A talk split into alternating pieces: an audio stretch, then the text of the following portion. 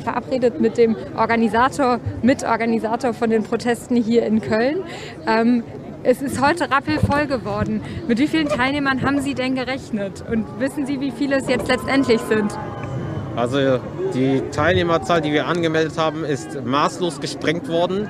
Ähm, die Informationen, die wir von der Polizei bekommen haben, schätzungsweise 7000, äh, später ungefähr 10.000. Es können hier 10.000 Menschen auf dem Platz sein. Es kann sein, es ist ein kleines Fußballstadion, was hier ist.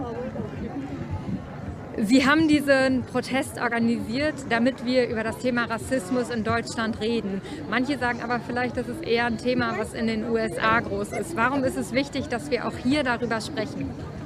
Rassismus beeinflusst jeden Tag das Leben von Menschen. In Deutschland führen wir immer noch die Debatte, ob es Rassismus gibt. Es gibt ihn und wir müssen darüber reden. Wir müssen anfangen, die Strukturen des Rassismus zu zerstören, um das Leben für die Menschen einfacher zu machen.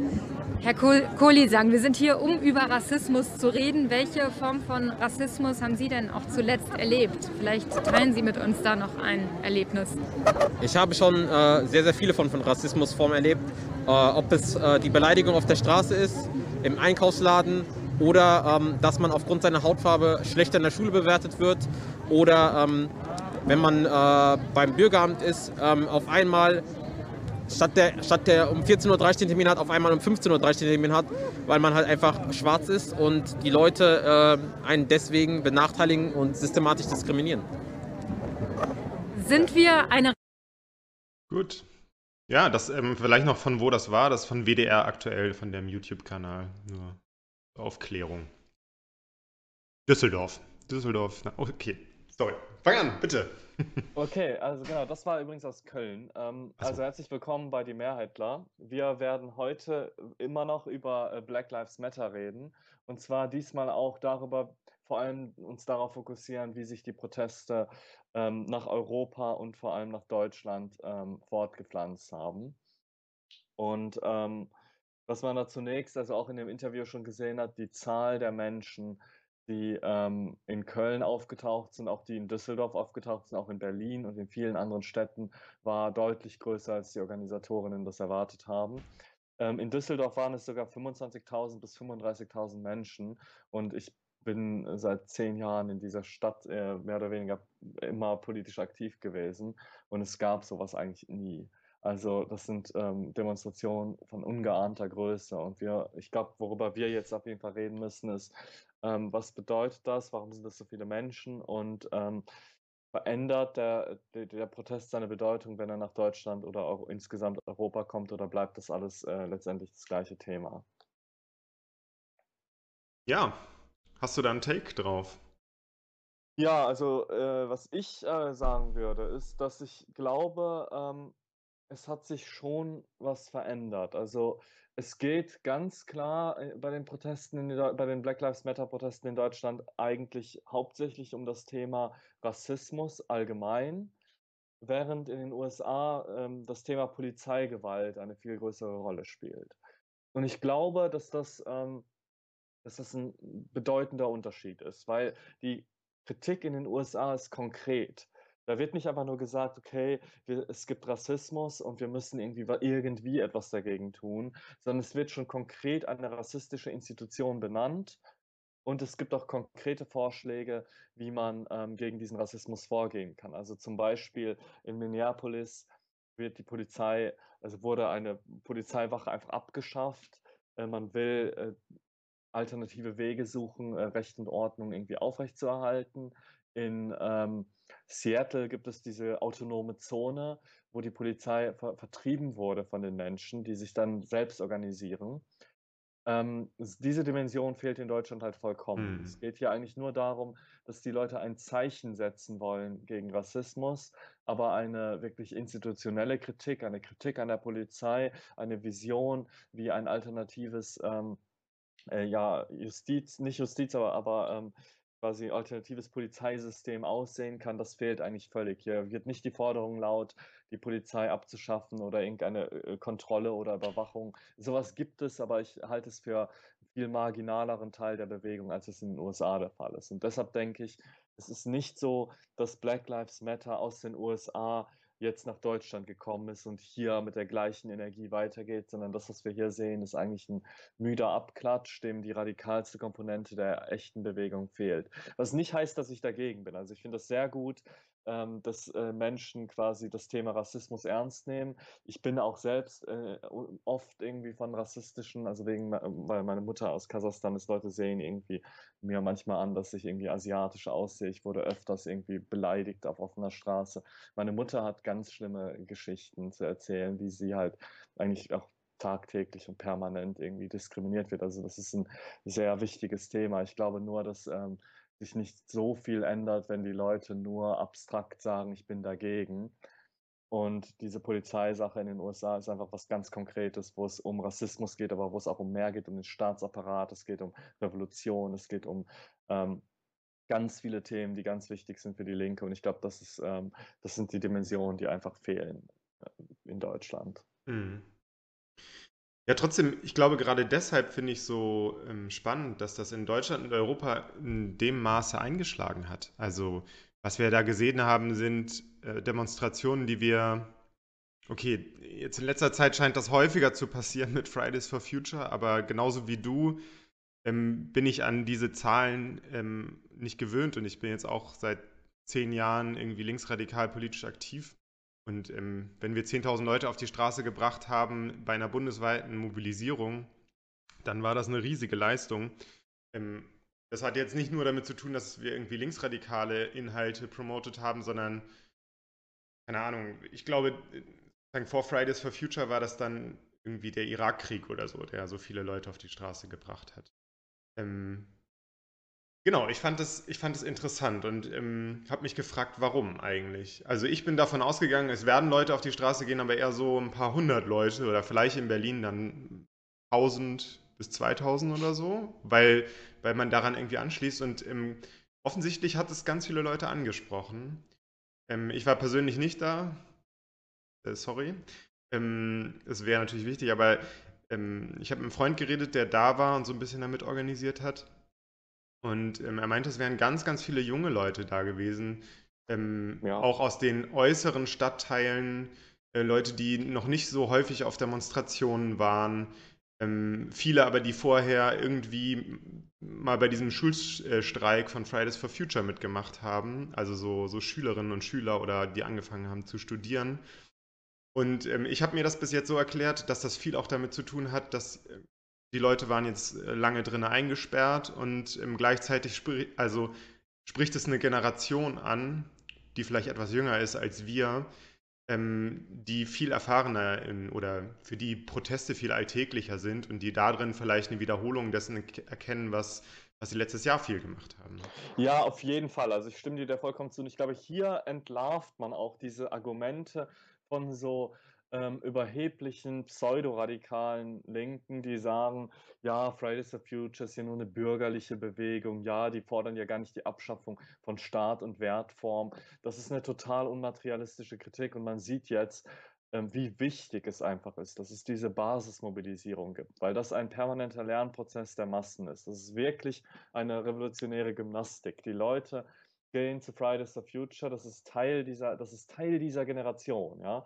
Ähm, unsere Generation hatte überhaupt nicht diese Erfahrung. Es gab die mhm. Autonomen, irgendwie, es gab so ein paar links, linksradikale Demos oder Gewerkschaftsdemos und sowas. Ähm, aber diese kollektive Erfahrung, dass man über Monate hinweg, über, über Jahre quasi, ähm, dieses Projekt der Schulstreiks und der Klimademos und so aufgebaut hat, dass es äh, quasi Teil der Lebenswelt einer ganzen Generation von Schülerinnen geworden ist, auf die Straße zu gehen. Das ist von unschätzbarem Wert mhm. und das wird immer wieder hochflammen und das sehen wir jetzt auch hier. Also das ist ein mega gutes Zeichen für uns, weil unsere Waffe ist diese Organisierung von unten die konkreten Inhalte können ganz schnell geändert werden. Also, dass sich dann doch noch irgendwie der Marxismus durchsetzt und so, das ist, das ist erstmal nicht wichtig. Also, das kann später kommen. Wichtig ist einfach nur, dass diese Mobilisierung von unten da ist und dass die Leute checken, so, okay, ich kann auf die Straße gehen, ich kann mhm. ähm, was machen und dass sie dass, dass es einfach was Normales ist für die und nicht etwas, was total outlandish ist. Wenn ich sage, okay, kommt ihr auf die Demo und diese, was, was ist eine Demo? Ich bin doch kein Steineschmeißer, sondern jeder kennt Leute, die schon auf den Demos waren. viele waren selbst da und das ist, es ist einfach anders. Und ich denke, du hast vollkommen recht, das ist eine riesen ähm, Sache hier, die, die dazu beiträgt. Ich glaube aber auch, ähm, die, dass es in den US, aus den USA kommt, ist auch wichtig, weil die USA immer noch kulturell eine ziemliche Signifikanz haben und ähm, man da dann nicht sagen kann, das ist irgendwo in der dritten Welt, sondern das geht uns auch etwas an. Mhm. Was ich mich frage, ist halt, ob die Leute, die da hingehen, wirklich verstehen, dass Rassismus auch in Deutschland ein Riesenproblem ist.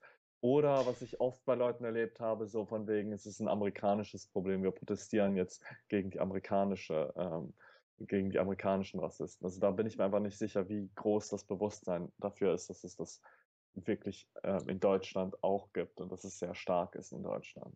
Ja, ähm, das haben wir ja auch in dem Interview gerade gehört. Da war ja auch die Frage, ist das nicht eigentlich ein US-amerikanisches Problem? Jetzt weiß ich natürlich nicht, ob die äh, Interviewerin das auch so ein bisschen als ähm, Provokation reingeworfen hat. Aber es ist natürlich ähm, auch mein erster Gedanke gewesen. Da werden jetzt wahrscheinlich viele hingehen, die, ähm, die so ein bisschen vielleicht so ein Anti-Trump-Ding ja. da auch ausprotestieren können. Ähm, ich glaube aber, das passt schon von der Altersstruktur nicht. Also so Anti-Trump-Leute, das sind so Leute aus meiner Perspektive so, so ein bisschen wie mein Vater oder vielleicht, also ab 40 oder so, die so eine liberale Empörung über sowas haben. Ähm, ich glaube, du meintest ja, hier ist, geht es jetzt sehr stark um Rassismus allgemein. Und das ähm, hat mich schon sehr positiv verwundert, dass es überhaupt nicht einfach nur um Rassismus in den USA geht oder Trump ist ganz schlimm und er hat sogar gesagt, man soll das Militär einsetzen, sondern dass es sehr konkret um Rassismus in den jeweiligen Ländern geht, in denen protestiert wird. Und gleichzeitig ähm, ist es ein Unterschied. Also ähm, Erfahrung mit Polizei in Deutschland ist eine andere als Erfahrung mit Polizei in den USA. Ich, ich gucke manchmal so einen Typ, der heißt Strangler Star auf YouTube. Hm, das ist ich würde sagen, er ist weiß, so Blue Color, also so Working Class ähm, Midwest. Und der testet ähm, Äxte, was weiß ich was, Motorsägen, so Outdoor-Geräte und sowas, ähm, was man sich halt ähm, so anguckt auf YouTube, wenn man nichts zu tun hat. Und der hat ein ähm, Video gemacht und das heißt ähm, Why I Hate Warrior Cops oder so. Und ähm, das war ganz interessant da drin, weil er sozusagen nicht aus einer Erfahrung von rassistischer Erfahrung mit Polizei gesprochen hat, sondern aus so einer Erfahrung von weiße Arbeiterklasse ähm, eher in strukturschwachen Gebieten. Ja. Ähm, und das äh, hat mich total verwundert, ähm, dass er gesagt hat, ja, also er, ist, er, findet es total bescheuert, dass jetzt Leute darüber reden, die Polizei abzuschaffen, aber ähm, seine Erfahrung mit der Polizei ist auch, dass die plötzlich, als er im Pickup mit einem Freund auf dem Parkplatz saß, ähm, auf ihn zugeschossen kamen mit drei Wagen. Ähm, er musste Hände hoch äh, aus dem Auto aussteigen und dann ähm, Handcuffs, also Handschellen hinterm Rücken, haben ihn über den Asphalt geschleift. Und diese Erfahrung ähm, ist einfach, glaube ich, also die ist in den USA bis zum gewissen Grad wahrscheinlich universeller geworden. Also die hat den, den, den Rahmen des ähm, Policing von Minderheiten ähm, bis zum gewissen Grad verlassen, weil sich diese Polizei so krass militarisiert hat. Und ich glaube, diesen Maßstab gibt es in Deutschland nicht. Und diese okay. Erfahrung gibt es in Deutschland nicht. Und ich glaube, deshalb ist ähm, die Qualität auch eine andere. Und deswegen ähm, konzentriert sie sich eher auf ähm, rassistische Erfahrungen, die in Deutschland eben ähm, mehr auf so einem Alltagsrassismus ähm, stattfinden. Ja, also es stimmt auf jeden Fall, dass wir eine andere ähm, Situation mit der Polizei haben als in den USA. Aber es gibt erstmal rassistische Kontrollen durch die Polizei. Natürlich. Gibt es auch in Deutschland. Also ich habe auch letztens, äh, ich besuchte meine Eltern ähm, in Mörs und ich wurde dann ähm, am Bahnhof ähm, Zeuge einer Polizeikontrolle. Das war vollkommen offensichtlich. Das äh, waren Leute aus ähm, äh, dem Nahen Osten und äh, Schwarze aus ähm, äh, Geflüchtete, mit denen habe ich mich später auch unterhalten. Und ähm, die wurden halt, äh, die haben mir auch erzählt, die werden tagtäglich von der mhm. Polizei mhm. eigentlich kontrolliert. Also da wird einfach Racial Profiling gemacht, ganz offen. Und ähm, da wurde halt ziemlich hart mit denen irgendwie so umgesprungen. Ich habe bin interveniert und habe die Polizei irgendwie gefilmt und irgendwie gesagt, so sie können sowas nicht machen. Und dann wurde ich direkt umzingelt mhm. von fünf Polizeibeamten und die haben immer so ihre Quarzsandhandschuhe so angezogen. Also es war vollkommen offensichtlich, dass so ein bedro physisches Mhm. Bedrohungsszenario aufgemacht werden sollte. Ähm, die, die, die Leute wurden, mussten sich dann so an, die, an den Wagen stellen und wurden so abgetatscht nach, keine Ahnung, Drogen, Waffen, was auch immer. Also das war, äh, es gibt sowas auch in Deutschland. Es ist, es ist vielleicht nicht die gleiche Dimension wie in den USA, aber die Polizei ist rassistisch. Es gibt, ähm, äh, es gab diese ziemlich gute ZDF-Doku über ähm, rechte Putschversuche aus Bundeswehr und Polizei. Unmengen von Waffen und Munition, die in Polizeizentralen verschwunden sind, bei Rechtsradikalen aufgetaucht. Mhm. Ähm, Polizeibeamte und äh, Soldaten der Bundeswehr sind verwickelt in solche ähm, ja, wirklich Putschpläne, wo es dann auch darum geht, irgendwelche Lastwagen zu klauen, damit Linke am Tag X zu entführen und zu erschießen und was auch immer. Also solche Geschichten. Und das ist ein, das ist, es ist nicht einfach nur so, dass es ein paar faule Äpfel gibt, sondern diese Institutionen, Polizei und Militär, ziehen systematisch solche Leute an. Mhm. Ähm, und was ich aber auch glaube, ist, dass das Thema Polizei ist nicht nur aus Rassismusgründen interessant, sondern das ist insgesamt interessant. Sich die es ist sehr wichtig, sich die Frage zu stellen, wie können, also sind diese Sicherheitsbehörden überhaupt accountable? Warum haben die so viele Waffen und so viel Macht in unserer Gesellschaft und niemand kann die kontrollieren? Die decken sich gegenseitig. Sie sind die, die am Ende, wenn es wirklich so eine gefährliche Situation gäbe, letztendlich Zugang haben zu diesen ganzen Waffen. Und was bedeutet das für die Demokratie? Wer sagt, dass wenn es einen Konflikt gibt zwischen Bevölkerung und Regierung, dass die auf der Seite der Regierung, äh, auf der Bevöl Bevölkerung stehen werden? Bestimmt doch nicht. Also das sind alles wichtige politische Fragen. Also ich glaube, in den, gerade in den USA, an der Frage des Rassismus kann man alle relevanten Fragen der kapitalistischen Gesellschaft aufmachen. Es berührt die Frage des Privateigentums an Produktionsmitteln. Es berührt die Frage von Arm und Reich, Zugang zum Gesundheitssystem, Zugang zum Bildungssystem, Polizei, Demokratie. Also das heißt, ich, ich, ich möchte, dass diese, dass diese Rassismusfrage ähm, ernsthaft behandelt wird und das impliziert, dass man automatisch auch die Kapitalismusfrage und die Staatsfrage ernsthaft behandeln muss. Und da fände ich es halt einfach schade, wenn das in den Hintergrund gerät. Also es wäre taktisch falsch von der Linken zuzulassen, dass diese radikaleren Fragen in den Hintergrund geraten. Mhm. Ähm, wollen wir noch mal weitergehen zu, ähm, also wir hatten ja, ich weiß nicht, vielleicht können wir, ich kann das einmal kurz einblenden, ne, zu der Sache, das war tatsächlich eine der wenigen Stimmen zu dem Thema und ich habe mich gewundert, dass sie sich da so vorwagt. Saskia Esken von der SPD ähm, hat ähm, die Polizei als rassistisch kritisiert oder ich weiß gar nicht, ob sie das gesagt hat, aber dass es einen latenten Rassismus in den Reihen der Sicherheitskräfte gibt, hat sie gesagt. Ähm, und hat dafür sehr viel Gegenwind bekommen. Ähm, das war aber, Oh glaube ich, auch so der einzige, äh, einzige Rahmen. Sicherlich wird das auf den Demonstrationen auch geäußert worden sein. Das ist aber ähm, von der Medienrezeption nicht das, ähm, das prägnanteste gewesen. Ja, es Das- ist auch wirklich bezeichnend, wie, wie die Leute darauf reagiert haben. Hm. Ja, ja, voll. Das ist leider ein bisschen schade. Ähm, aber es gab doch. Aber ähm, gab es jetzt nicht irgendwie eine Untersuchung, dass die Bundesregierung irgendwas untersuchen will, was das angeht? Mal raussuchen. Ja, musst du mal raussuchen. Also ich, ich habe ich hab auch den Eindruck, ich habe da was mitbekommen, Ja. aber ich meine, die Polizei hat halt in Deutschland, äh, hat überall wahrscheinlich, aber in Ja. Deutschland auch besonders diesen, diesen guten Ruf. Also es Ja. ist irgendwie, es geziemt sich nicht, die Hm. Polizei zu kritisieren. Es ist in den USA, ähm, ist es mehr die Armee. Es ist auch wirklich anders. Also in den USA ist die Armee äh, deutlich stärker gesellschaftlich akzeptiert und es sind Mhm. viele Minderheiten da drin. Und es ist auch nicht so, dass die Linken so prinzipiell dagegen sind wie in Deutschland. Und die, die, die Armee hat ja auch dann gesagt, okay, jetzt wir werden nicht gegen die Demonstranten ein, eingesetzt und so.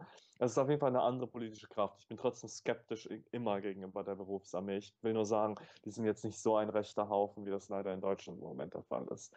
Aber ähm, die Polizei ist in Deutschland quasi das, was in den USA die Armee ist, von, von der öffentlichen Wahrnehmung. Die werden halt wahrgenommen als die Guten und das ist irgendwie schon moralisch anrüchig, sie zu kritisieren. Es ist irgendwie, ja, unsere Jungs, die sind da draußen und, und von mir aus auch Mädels, wenn die noch so weit denken können und die riskieren die ganze Zeit ihren, ihre, ihre körperliche Gesundheit für Mhm. unsere Sicherheit. Und da sind solche Aussagen wie von Esken, die, die vollkommen inhaltlich korrekt ist. Also ich meine, das, die Forschung weiß das längst, die ZDF-Doku weiß das auch, nur öffentlich irgendwie als Politikerin darf man sowas anscheinend trotzdem nicht sagen. Also das ist auf jeden Fall bezeichnend, dass, die, dass dieser Status der Polizei noch so krass ist. Ja, ich glaube, vielleicht füge ich das jetzt nochmal hinzu. Ich glaube, und das ist, ähm, das ist, denke ich mal, wenn man darüber nachdenken will, ähm, wie man da auf so einer emotionalen Ebene ansetzen kann, sicherlich ein wichtiger Punkt. Ähm, dieses Gefühl, jeder, der schon mal mit der Polizei konfrontiert war, in einer Konfliktsituation, ähm, der weiß, dass, dass, ähm, dass das ein ganz komisches Gefühl ist. Also in, in jedem anderen Fall, auch wenn du jemanden dir gegenüber hast, der dich zusammenschlagen könnte oder sowas, ähm, also sofern er- du nicht Angst hast, dass er dich umbringt, diese Erfahrung habe ich jetzt noch nicht gehabt, aber also weißt du, dass du zumindest irgendwann im Krankenhaus landest und dann raus bist aus dieser Situation. Ja. Die Polizei hat so eine ähm, Machtfülle, du weißt, die können alles danach noch drehen, wie sie wollen. Ähm, du bist denen sozusagen ausgeliefert und bist auf eine gewisse Art und Weise gezwungen, ähm, freundlich ihnen gegenüber zu sein oder dich sozusagen konform zu verhalten. Also selbst wenn du mit einer konfrontativen, La äh, konfrontativen Vorstellung in, in, die, in die Situation gehst, das dir vielleicht zum gewissen Maß aussuchen kannst, weil du nicht selber betroffen bist, sondern jemandem helfen willst, dann musst du dich darauf einstellen, ähm, dass du sehr vorsichtig sein musst in der Art, wie du mit diesen Leuten umgehst. Also das, was du gesagt hast Ja. mit den Quarzhandschuhen. Du weißt nicht, was die machen. Ob Ja, die dich ja. zusammenschlagen. Und dann ist das Zusammenschlagen ist ja nicht das Ende davon. Wenn die dich zusammenschlagen, dann nehmen die dich mit und dann ähm, werden die strafrechtlich verfolgen. Weil sonst hätten sie nämlich eine Körperverletzung im Amt begangen und das wollen sie Ja. natürlich nicht tun. Ja. Und ähm, das ist eine ganz, ganz beschissene Art und Weise, dass du weißt, es ist jetzt nicht gleich, also gleich habe ich eine gebrochene Nase oder Bein oder was weiß ich, das ist schlimm genug. ja, aber ich bin nicht Ähm, drauf. aber du bist niemals raus. Also das wird jetzt noch ein paar Jahre so weitergehen und danach landest du in irgendeiner Kanz äh, Kartei. Ja. Und ähm, ähm, Ein da, Satz dazu. Als ich, nachdem ich diese ganzen Sache mit der Polizeikontrolle letztens gesehen habe, Hm. lief ich durch die Gegend und ähm, dann zufälligerweise, ich meine, die Stadt ist nicht so groß, fährt mir ein Polizeiauto entgegen und da sitzen zwei von diesen Polizisten drin. ja. Einer von denen, mit denen ich mich direkt unterhalten habe. Und die gucken mich direkt an und gucken auf so eine boshaft empörte Art und Mhm. fangen an, langsamer zu fahren. Ich bin echt schnell weggegangen. Ja. Also es, man, ich, man fühlte sich wirklich bedroht, wie von Mhm. so einem, ähm, keine Ahnung, also so, so einer Miliz oder so. Also du weißt einfach, die sind jetzt sauer auf. Also so, so eine, so eine, ähm, so, so eine, so eine komische, ähm, so, wie die Hisbollah oder so. Also ich bin so auf der Straße, das ist so eine Organisation plötzlich und die sind jetzt sauer auf mich und Mhm. es gibt niemanden, den ich um Schutz irgendwie bitten kann, weil die sind ja die, die jetzt an der Macht sind. Und ähm, ja, also ich meine, es ist wirklich Ja. so, die Leute haben Angst vor der Polizei, wenn, wenn die Polizei das will. Es gibt bestimmt irgendwelche Bürgis, zu denen ist die Polizei extrem nett, dann hat sie dieses Bild von Freund und Helfer. Ja, aber selbst, sobald- aber selbst wenn die anfangen, die zu konfrontieren, ne? Ähm, dann, äh, das kann total schnell kippen. Ne? Du kannst Glück haben. Ähm, ich ich habe mit meinem Mitbewohner darüber geredet. Ähm, wir, wir haben uns gefragt, was ist das eigentlich? Das ist, natürlich ist es ja immer eine strukturelle Sache. Und natürlich, wenn du so eine Machtfülle hast, dann tendierst du auch dazu, sie zu nutzen. Aber ähm, ich finde es auch total spannend, sich zu überlegen, was sind das eigentlich für Charaktere, die da hingehen. Also ähm, ich würde fast sagen, ähm, da ist sozusagen so eine ganz schnelle Kränkung in dem Moment, wo diese Leute, die, das Gegenüber mich nicht akzeptiert oder ähm, in Frage stellt. Das ist ja, also man könnte sich auch vorstellen, mein Gott, ja, das ist, ich will ja gar nicht abstreiten, dass das gefährlich ist und ich möchte nicht hier äh, am Samstagabend irgendwie bei so einem Disco-Ding dann irgendwie Streitschlichter sein. Ähm, aber diese Leute sind verbeamtet, die haben, kriegen am Ende eine Beamtenpension, sind privat versichert. Wenn die ähm, ähm, berufsunfähig werden auf ihrem Job, dann sind die abgesichert. Ähm, sozusagen deren Arbeitgeber, das macht kein anderer Arbeitgeber, ähm, führt für die die Klagen, für, ähm, die Rechtsverfolgung durch, wenn, wenn die beleidigt werden. So. Erzähl das mal einer Supermarktkassiererin. Die wird auch am Tag wahrscheinlich dreimal von irgendwelchen Besoffenen, die da ähm, Ja, ihr ja. Bier kaufen oder ähm, die glauben, es wird, sie wurden ungerecht behandelt oder sowas beleidigt.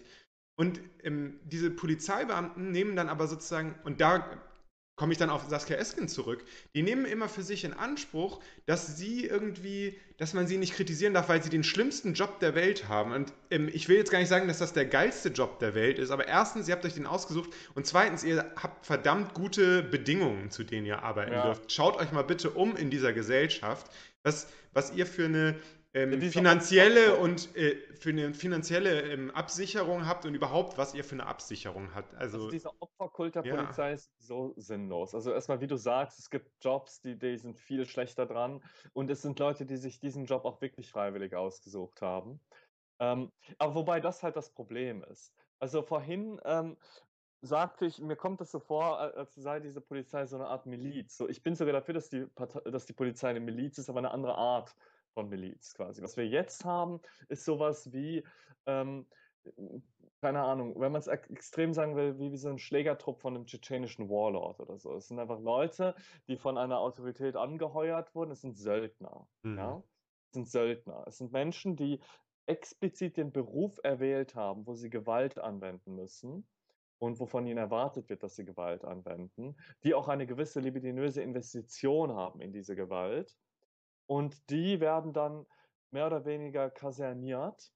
Auf jeden Fall ähm, arbeiten die, also natürlich gehen die zu Hause, wenn die fertig sind, aber die arbeiten zusammen in dieser Polizeiwache. hm. Und ich war auch übrigens mal in so einer Polizeiwache, ähm, war mehrere Male in der Polizeiwache, meist auch als Opfer der Polizei, als Gefangener, aber auch als ähm, einmal als Zeuge, wo es einen wirklich einen offenen, brutalen Raubüberfall auf der Straße gegeben hat. Und ich habe irgendwie interveniert und dann wurde ich mitgenommen von der Polizei, weil wir wollten die irgendwie fangen, hat Mhm. aber nicht geklappt. Aber Mhm. das war wirklich wie eine Kaserne. Die saßen da irgendwie so, ähm, so an die Wand gelehnt und so alle so, das war so ein Männerbund irgendwie und haben dann so, haha, jetzt wird's wieder geil und so. Also so war die Stimmung irgendwie Mhm. da drin. So endlich können wir mal wieder richtig ähm, ja, irgendwie äh, gewalttätig sein. Und das sieht man ja auch auf den Demos. Also wenn man einmal als äh, linksradikale Person auf einer Demonstration war und sieht, wie die Polizei dort auftritt, also sie haben einen Gewaltfetisch. Und die Leute, die dorthin kommen, werden auch rekrutiert auf Grundlage, ähm, auf Grundlage dieser Einstellung. Also ich meine, wenn ich, wenn ich ähm, Bock auf so einen Job habe, ist einfach die Chance höher, dass ich zum Beispiel ein rechtes Weltbild habe oder dass ich quasi über die Stränge schlage und auch dann Gewalt einsetze, wenn es nicht notwendig ist. Hm. Deshalb bin ich sehr skeptisch, wie ich letztes Mal schon gesagt habe. Ich plädiere eigentlich dafür, die Polizei durch so ein wehrpflichtigen System zu ersetzen. Ähm, das wäre wirklich, das wäre wirklich meine Forderung. Aber was wir mindestens machen müssen, ist, wir brauchen viel mehr Oversight. Also wir brauchen eine Abrüstung der Polizei und wir brauchen eine ähm, Möglichkeit, quasi Verbrechen innerhalb der Polizei unabhängig zu ahnden. Also am besten sollte es irgendwelche, der erste Schritt wäre vielleicht, dass irgendwelche Sozialdienste immer mit müssen auf die Streife und dann gucken die halt, was die Polizei macht. Aber im Endeffekt, glaube ich, kommt man an dem Milizsystem nicht vorbei, weil in diesem Fall, also an diesem wehrpflichtigen System, wo alle mal müssen, weil auch in dem von mir genannten Fall mit den Sozialdiensten wird es ja wieder Connections geben dann zwischen diesen Sozialarbeiterinnen und den Polizistinnen, was auch wieder dazu führt, dass sie sich decken. Also Mhm. wenn man keine permanente Rotation ermöglicht, dann glaube ich, gibt es einfach diese Klüngelei und das ist schlecht für die allgemeine Sicherheit. Ja. Ähm, ohne dass das jetzt sozusagen ein besonders konstruktiver Vorschlag oder so ist, aber ich möchte mal, also nochmal daran anknüpfen, äh, sozusagen, mir fehlt einfach auch die Demut dieser Menschen. Also wenn ich jetzt, wenn ich mir jetzt vorstelle, ähm, man kontrolliert vielleicht regelmäßig Jugendliche oder so und die, du merkst, die, keine Ahnung, die fangen jetzt an, Drogen zu verticken oder machen Einbruchsdiebstähle oder sowas, dann würde ich jetzt auch sagen, aus meiner Perspektive, scheiße Mann, also was, was ist eigentlich euer Plan fürs Leben oder so? Das hat ja aber ein Sozialarbeiter auch. Und die finden dann vielleicht den Sozialarbeiter scheiße. Und der, den ärgert das, vielleicht findet der die auch scheiße, dass sie ihm den Job so schwer machen oder dass das alles so sinnlos ist oder sowas. Aber so, so ein Sozialarbeiter, da würde, der geht ja dann nicht hin und schlägt so einem Jugendlichen dann in die Fresse oder so. Und so ein Polizist, der, weißt du, ja, es gibt Leute, die sind heroinabhängig und die kommen auf ihr Leben nicht klar und die werden daran verrecken. Ähm, und das ist richtig kacke. Und ähm, die machen dir das Leben schwer und die kotzen dir das Auto voll und dann pissen sie in die Zelle und die können vielleicht noch auch irgendwie das nicht mehr bei sich halten. Ist jetzt ein bisschen, tut mir leid irgendwie, ich will jetzt auch solchen Leuten nicht zu nahe treten, aber so, also es kann einfach anstrengend, eklig, was auch immer, frustrierend sein. Aber dann, dann, also dann nicht einfach zu sagen, ja, ist scheiße so, ist, ein, ist manchmal ein scheiß Job oder sowas, sondern dann so persönlich beleidigt zu sein, dass ähm, meine tolle Arbeit diese Menschen nicht irgendwie dazu bringt, dass sie das nicht nochmal machen oder dass sie mich kacke dafür finden, dass ich irgendwie meinen Job mache, der nämlich darin besteht, Gewalt gegenüber anderen Menschen anzuwenden und nicht einfach zu sagen, ja natürlich hassen mich die Leute, wenn ich Gewalt gegenüber ja, ihnen ja. anwende und ähm, Dinge durchsetze, die sie nicht machen möchten. Und da muss ich jetzt aus einer linken Perspektive nicht mal sagen, das ist jetzt gut, was sie machen, oder das ist jetzt für ein richtiges System, dass sie das durchsetzen. In jedem System wird man das irgendwie vielleicht haben, dass, dass man mit Gewalt ähm, sozialkonformes Verhalten oder zumindest ähm, gewisse Sachen verhindern muss. Und die Leute werden einen Scheiße finden. Aber das muss man dann aushalten können. Und wenn man das nicht aushalten kann, wenn man nicht sagen kann, ja, ist jetzt kacke, dass ich jetzt mein Auto putzen muss, dass es nach Pisse riecht, so, oder ähm, dass ich jetzt schon wieder diesen Typen da festnehmen musste, weil der schon wieder für drei Euro Schnaps geklaut hat. Wenn ich das nicht aushalten kann, dann ist es einfach ein fucking falscher Job. So. Und das regt mich so es auf. Gibt, es gibt ja so viele Berufe, in denen genau diese äh, Probleme ja. auch auftreten. Dann nehmen wir Pflege. Ja, genau. Und, und Polizisten. Wir haben ein ja. unglaubliches Belastungs Ja, äh, natürlich. ja, auch wegen der Unterfinanzierung Ja. des Gesundheitssystems, weil, die, weil es keine äh, Personalschlüssel gibt, die auch nur annähernd äh, bindend wären. Es gibt nichts. Diese Leute sind vollkommen überarbeitet und ähm, ich meine, deren Situation ist, ist viel schlimmer als die der Polizei. Oder nehmen wir auch einfach äh, die, die äh, Leute im Krankenhaus, ja, Krankenschwestern, Ärztinnen und so weiter. Oder wir haben auch, auch die Kassiererinnen, ja, die sind auch ständig mit unhöflichen Leuten konfrontiert. Als Lehrerin als, als Universitätsprofessorin. Also ich bin permanent mit Leuten konfrontiert, die meine Arbeit nicht zu schätzen wissen, die, die sich irgendwie renitent verhalten, die äh, mich beleidigen und so. Aber niemand von denen kommt auf die Idee, kein, keine Universitätsprofessorin, keine Krankenschwester kommt auf die Idee, eine Knarre zu ziehen oder irgendwie die Quarzsandhandschuhe anzuziehen und Leute zu vermöbeln. Also das, ist ein Problem in diesem Beruf. Ich verstehe, dass die, dass die einen schweren Job haben, aber das haben viele Leute. Und dies ist äh, nicht, nicht, nicht hinnehmbar. Das Problem ist aber die Frage, warum der Staat das akzeptiert. Und hier muss man wieder über, über Kapitalismus reden und über die Rolle der Polizei bei der Aufrechterhaltung des Eigentums, der öffentlichen Ordnung, auch der Geschichte der Polizei. Die Polizei ist entstanden als Institution zum Schutz der herrschenden Klasse. Also faktisch im 18. Jahrhundert ist die Polizei erst entstanden. Es gab vorher keine Polizei. Die Leute wurden irgendwie in ihrer Nachbarschaft festgenommen und dann von den Nachbarn oder Dorfbewohnern vor Gericht gezerrt. Ich bin nicht dafür, dass wir jetzt wieder so ein System einführen, der, der Lynchjustiz und Selbstjustiz, ja, wo, wo es quasi überhaupt keine re, re, regulierte Sicherheitskraft gibt. Aber ähm, es ist einfach historisch tatsächlich so gewesen, dass die Polizei eingeführt wurde, um die Interessen der wohlhabenden Schichten zu schützen. Das ist hauptsächlich die Aufgaben der Polizei auch heute auf Demonstrationen und ähm, bei der Überwachung von bestimmten Vierteln, die als äh, nobler gelten und bei, dem, äh, bei der Besatzung von anderen Vierteln, die mhm. als äh, quasi feindlich gelten. Also das, sind, das ist eine politische Institution, und ich glaube, wenn der Staat einen Knopf hätte und die könnten das drücken und ab jetzt würde sich kein Polizist mehr falsch verhalten, würden sie es nicht tun, weil sie brauchen diese Angst. Also sie brauchen das, dass die Leute ähm, quasi auch sich fürchten vor der Polizei und damit sich fürchten vor der Staatsmacht. Eine Anekdote dazu, ich war in, ähm, äh, nee, das war in Athen, in Omonia was so quasi, ein, das, das, das galt so als ultrakriminelles Viertel. Es war aber einfach wegen der Eurokrise und dann noch ganz vielen Geflüchteten, die dort waren, maßlos überfüllt. Es war nur noch, bestand nur noch aus Ruinen, als ich da war und so. Die Polizei dort lief wirklich rum, wie, wie, es war wie im Irakkrieg. Es waren so Gruppen von fünf Menschen, die schwerst bewaffnet mit taktischen Westen ähm, Pfefferspray, einer hatte Maschinenpistole, die anderen hatten klar sichtbar ihre Knarren. Und so, also das war wirklich ein Eindruck einer Besatzungsarmee. Und teilweise ähm, in bestimmten Vierteln tritt die Polizei so auf. Also das Problem ist hier auch, der Staat glaubt, ähm, dass durch Policing letztendlich soziale Probleme gelöst werden können, die auf das Konto des Kapitalismus gehen. Dass man also einfach nur Geld ausgibt für Waffen und Polizistinnen und damit kann man Probleme lösen, wirtschaftliche Probleme, soziale Probleme, die auf Grundlage dieser Gesellschaftsordnung entstanden sind. Und das geht einfach nicht. Also das funktioniert nicht. Man muss die Ursache bekämpfen und die Polizei, diese ganze Policing-Idee ähm, lenkt davon ab. Mhm. Also deshalb, es sind so viele Punkte, die, die, wenn man allein sagt Polizei, man kann darüber reden, warum muss es eine Berufspolizei sein? Was ist die Funktion der Polizei in einer Klassengesellschaft? Wie steht die Polizei zu den Eigentumsverhältnissen, zur Demonstration? Was, was ändert die Polizei am Kräfteverhältnis zwischen Politikerinnen und Mehrheitsbevölkerung? Welche Funktion hat die Polizei historisch? Wie hat sie sich entwickelt? Und so diese ganzen ultra spannenden Debatten, müssen wir in den Diskurs tragen. Und ich glaube, jetzt ist die richtige Gelegenheit dazu. Und deshalb sollten auch die Proteste in Deutschland auch über das Thema Polizei reden und nicht nur über den Alltagsrassismus, der natürlich sehr wichtig ist, aber wir, wir können dieses Polizeithema nicht fallen lassen.